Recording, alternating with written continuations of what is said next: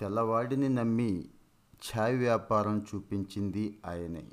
ఆ తెల్లవాడి నమ్మక ద్రోహం చూసి తిరుగుబాటు జెండా ఎత్తింది ఆయనే. భారతీయులను అణగదొక్కాలనుకున్న బ్రిటిష్ వాడిని ఆర్థికంగా దెబ్బతీయాలనుకున్నారు. తొలి తేయాకు కంపెనీ పెట్టారు. ప్రథమ స్వాతంత్ర సంగ్రామంలో భాగమయ్యాడు. దీన్ని ఓర్వలేని బ్రిటిషర్లు ఏకంగా ఆయన్ని ఉరికంబం ఎక్కించారు తెల్లవాడి కుటిల నీతికి బలైన తొలితరం మేధావి దివాన్ మణిరామ్ దత్త బారువా. మణిరామ్ కుటుంబం అస్సాంలోని అహోం రాజస్థానంలో కీలక పదవులు నిర్వహించేది.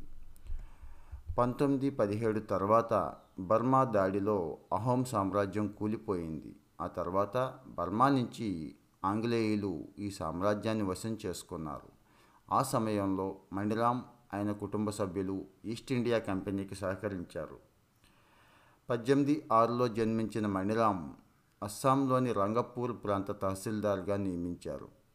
తెల్లవారు అప్పటికి ఆయన వయస్సు ఇరవై రెండు సంవత్సరాలే. తనకు అప్పగించిన ప్రాంతాలన్నింటినీ క్షేత్ర పరిశీలన చేస్తూ ప్రజల బాగోగులు చూసేవాడు ఆయన ఈ క్రమంలో అస్సాం ఎగువ ప్రాంతంలో సింగ్ఫో అనే తెగవాళ్ళు తేయాకు పండిస్తూ దాని నుంచి ద్రావణం తయారు చేసి తాగటం గమనించారు. ఆ సమయానికి ఆంగ్లేయులు తేయాకు కోసం చైనాపై ఆధారపడేవారు.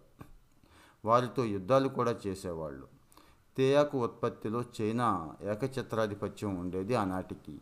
ఈ నేపథ్యంలో అస్సాంలో తేయాకు పంటకున్న అవకాశాల గురించి స్థానిక ఆదివాసీ తెగల్లో అప్పటికీ టీ తయారీ గురించి మణిరామ్ తనపై ఆంగ్లేయ అధికారికి వివరించాడు.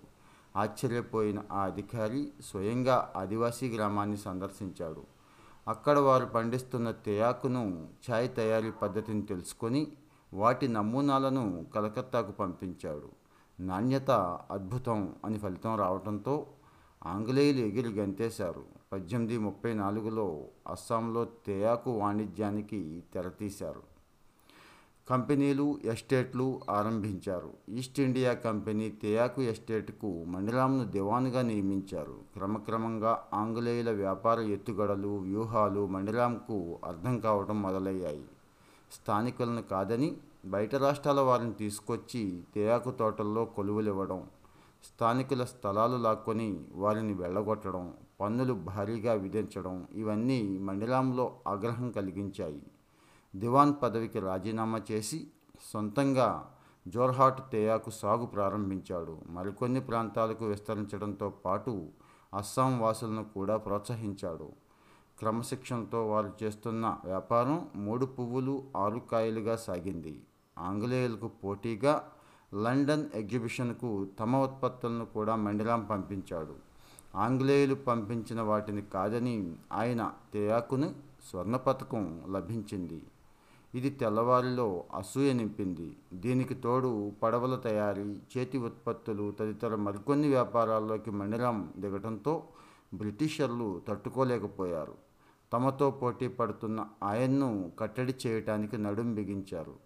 పద్దెనిమిది యాభై కల్లా ఆంగ్లేయుల దాడి మొదలైంది. యూరోపియన్లకు పోటీ వస్తున్నారంటూ ఆయన తేయాకు తోటలపై ఆంక్షలు విధించారు.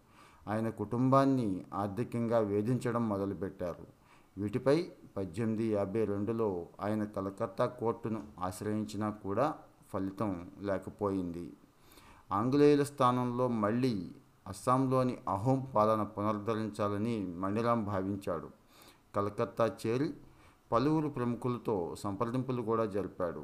అహోం రాజవారసుడు కందస్వేశ్వర్ సింఘాను కూడా కలిశాడు. అదే సమయానికి దేశంలో ప్రథమ స్వాతంత్ర సంగ్రామం మొదలైంది. అదే అదనుగా అస్సాంలోని దిబ్రుగఢ్ గోలాఘాట్ సిపాయిలతో కలిసి తిరుగుబాటు ప్రణాళిక రచించాడు. పద్దెనిమిది యాభై ఏడు ఆగస్టు ఇరవై తొమ్మిదిన విప్లవకారులంతా నోగారాలోని షేక్ బైకున్ ఇంట్లో సమావేశమై దుర్గా పూజ రోజున శివసాగర్ దిబ్రుగఢలను స్వాధీనం చేసుకోవాలి అనుకున్నారు. ఓ ద్రోహి ఇచ్చిన సమాచారంతో ఇదంతా బ్రిటిష్ వాళ్ళకి తెలిసిపోయింది. వెంటనే కందపేశ్వర్ మండలాములతో పాటు ఇతర నాయకులను కూడా అరెస్టు చేశారు. విచారణలో దీనికంతటికీ మూలకారకుడు మణిరామ్గా తేల్చారు. పద్దెనిమిది యాభై ఎనిమిది ఫిబ్రవరి ఇరవై ఆరున జోర్హాట్లో ఆయన్ను బహిరంగంగా ఉరితీశారు. తద్వారా ప్రజల్లో భయాన్ని నింపాలని బ్రిటిష్ వాడు భావించాడు. కానీ అస్సాం ప్రజలు మణిరాం మరణాన్ని చూసి ఆగ్రహంతో ఊగిపోయారు. తేయాకు తోటలన్నిటినీ స్తంభింపజేశారు. నిరసనలు బందులతో అస్సాం అట్టుడికింది. కానీ తెల్లవారు ఉక్కుపాదంతో ఈ తిరుగుబాటును అణిచివేశారు. మణిలాం తేయాకు తోటలను వేలంలో ఆంగ్లేయులే తిరిగి స్వాధీనం చేసుకున్నారు.